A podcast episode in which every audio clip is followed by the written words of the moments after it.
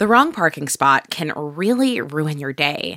Amy Condayan learned the hard way one afternoon last August. She was picking up her daughter from an appointment in downtown Washington, D.C., got there a little behind schedule. I said, you know, we will just go back to the car and go home. Sorry, I was late. And then I begin walking and realize all of these garages look the same. That's when Amy realized she had no idea where she'd parked. She paid cash, so she didn't have a ticket or receipt. Her phone hadn't logged the location. She did have one photo of her parked car. I usually do that so that if I get lost when I get back to this garage, then I'll have an idea of where it is in that garage. Um, not thinking that I would lose the actual garage. So, for three hours, Amy and her daughter went from garage to garage, checking with parking attendants, looking for her car. I began to unravel because I feel like a terrible mom. I feel like a terrible human. And who loses their car? Eventually, she gave up, had her husband come pick them up.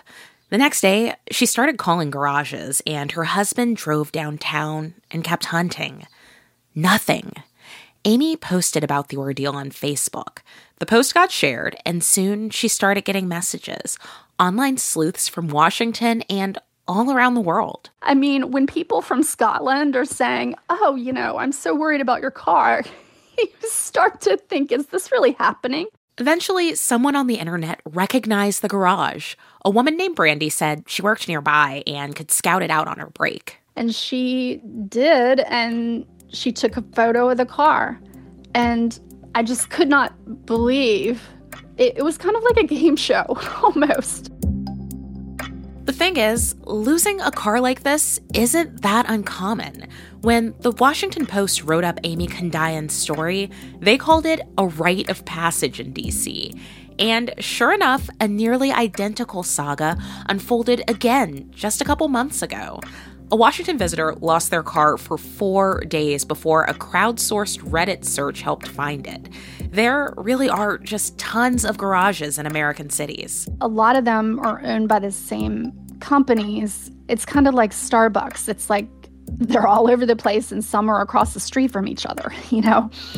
It's easy to sort of get lost in them. Consider this parking is such a fact of life that you can overlook how much it shapes the places we live. Parking is the largest single land use in many American cities. If we were designing society from scratch, would we have placed car storage on the pedestal that it now occupies? Coming up, we'll hear from a writer who argues that the way America handles parking is costing us time, money, and housing. From NPR, I'm Juana Summers. It's Tuesday, May 9th. Support comes from our 2023 lead sponsor of Consider This, Capital One, with the Capital One Quicksilver Card. Details at CapitalOne.com. What's in your wallet? Credit approval required. Capital One Bank USA NA.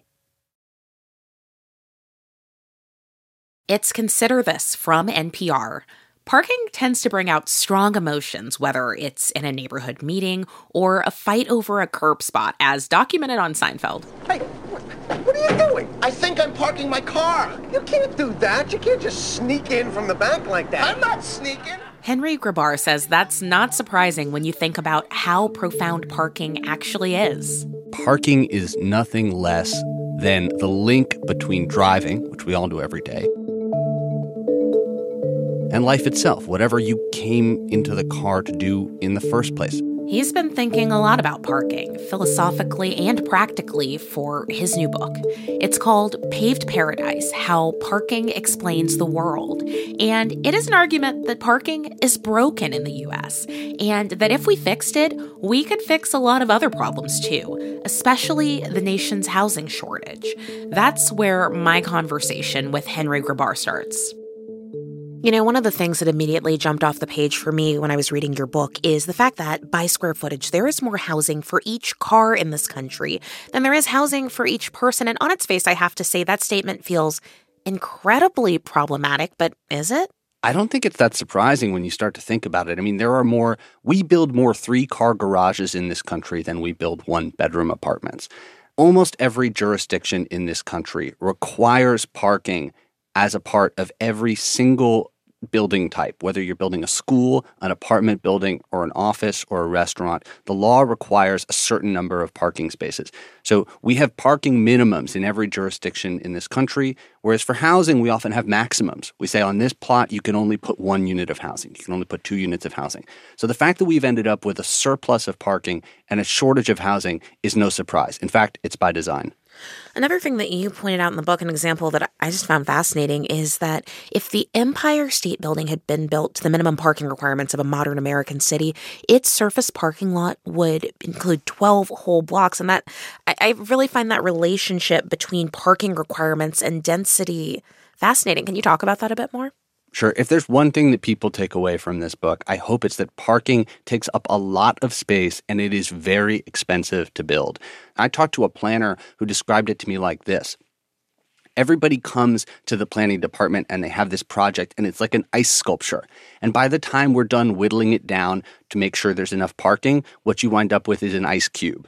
And I think that neatly summarizes the distinction between pre parking American architecture, which is ornate and interesting and fills the whole lot, and post parking American architecture, which basically looks like a fast food restaurant surrounded by parking spaces. You walk through a number of examples in your book, but there's one that really fleshes out how concerns about parking can block development of, say, an affordable housing development. Can you tell us about the Pearl in Solana Beach, California? Yeah, so I read about this in the LA Times a couple years ago. An affordable housing developer in Solana Beach, a suburb of San Diego, was trying to build a project for 10 families.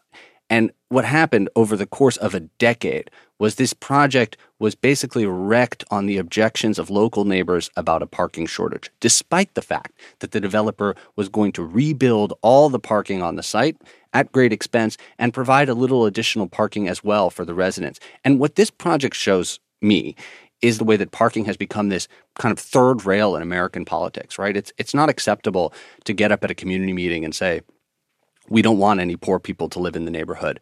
But if you get up at a community meeting like this one in Solana Beach and you say, we are concerned about the parking supply, well, that's a legitimate excuse. I mean, and we should point out that some of the people that you write about in this book, they did say these things explicitly. One said, We don't need more diversity in this neighborhood. We already have the Mexican apartments down the street. And it sounds to me like what they're talking about doesn't have a whole lot to do with parking at all. It's about race and class. Yeah, I think m- people have many reasons that they object to affordable housing in their neighborhood. But what I think what is interesting about this Solana Beach project was despite the prejudices of the neighbors who objected to this project, what actually made the project fail was the requirement to provide parking and the lawsuit brought over the lost parking spaces. And Solana Beach is not alone. I mean, every suburb in America, every city neighborhood has a project like this, an affordable housing project that's been held up or slowed down or made more expensive or reduced to fewer units because neighbors are concerned about parking. There have been studies of this, and parking adds between thirty and sixty thousand dollars onto the cost of every new unit of housing that's created. So that is a massive drag on our ability to create new housing, especially affordable housing, where the bottom line on these projects is pretty thin, and you really need to make every dollar count. And we should just point out too. I mean, the Solana Beach project, it never happened. It never got built. That's right. That's the tragedy of the Solana Beach project. 10 years of work for real people, low income tenants who had been promised housing by the city, and it never got built because neighbors were too concerned about parking.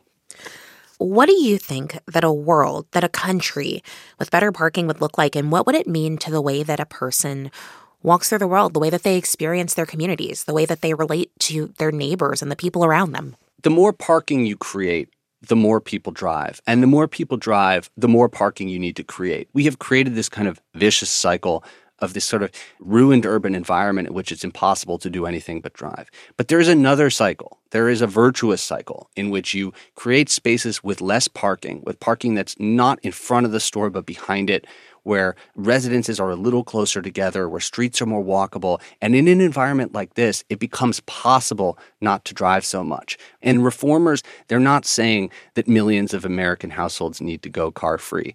I think they get it. America is a big country. You need to drive for a lot of things. At the same time, half of all trips in big US metro areas, cities and suburbs together, half of all trips are under three miles. So that's a distance that doesn't necessarily require a car. It just happens to be that we've built this environment in which it's dangerous and unpleasant and difficult to get somewhere any other way. One thing that defenders of parking say is look, the areas that are super walkable and have really good public transit, well, they also tend to be really expensive. You've got to be either really rich or really lucky to live there. So, if you just start getting rid of parking in a neighborhood before you've built that walking infrastructure, you're going to be punishing people who do not have the choice not to drive. What do you say to that argument? Yeah, I'm very sensitive to that critique. I think that's one thing that we've seen in the last couple decades is that these sort of parking challenged neighborhoods, which were slated for demolition in the 1950s and 60s, have become some of the most expensive places to live in America. Now, you could say that's all the more reason why we need to ensure that those neighborhoods still have plentiful parking to ensure that people who can't afford to live there can still drive there. But to me, free parking in an expensive walkable neighborhood seems like a pretty lousy consolation prize. I think the focus ought to be on creating more neighborhoods like those neighborhoods. Why are they in such limited supply? That's the question we should be asking ourselves. And the answer is because everybody who's building a new neighborhood is confronted with the obligation to provide thousands and thousands of parking spaces. We have effectively made it impossible to build more neighborhoods like Wicker Park, like Santa Monica, like Fort Greene. And it's no coincidence that those are the, some of the most expensive neighborhoods in the country. It's in part because they're so rare. Henry Grabar. His new book is Paved Paradise How Parking Explains the World. It's Consider This from NPR. I'm Juana Summers.